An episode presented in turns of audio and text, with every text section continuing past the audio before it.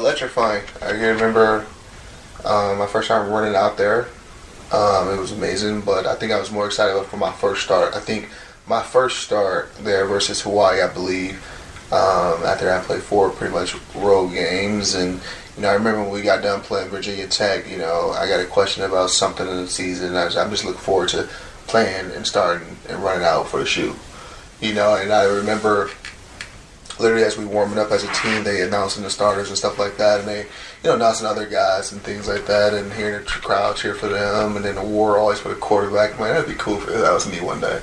And when it finally happened, I was just like, oh my god, this is the best feeling in the world, you know. And then um, going out, well, going back in the tunnel before you run out for the final run out, and it's like the stadium is like maybe sixty percent full.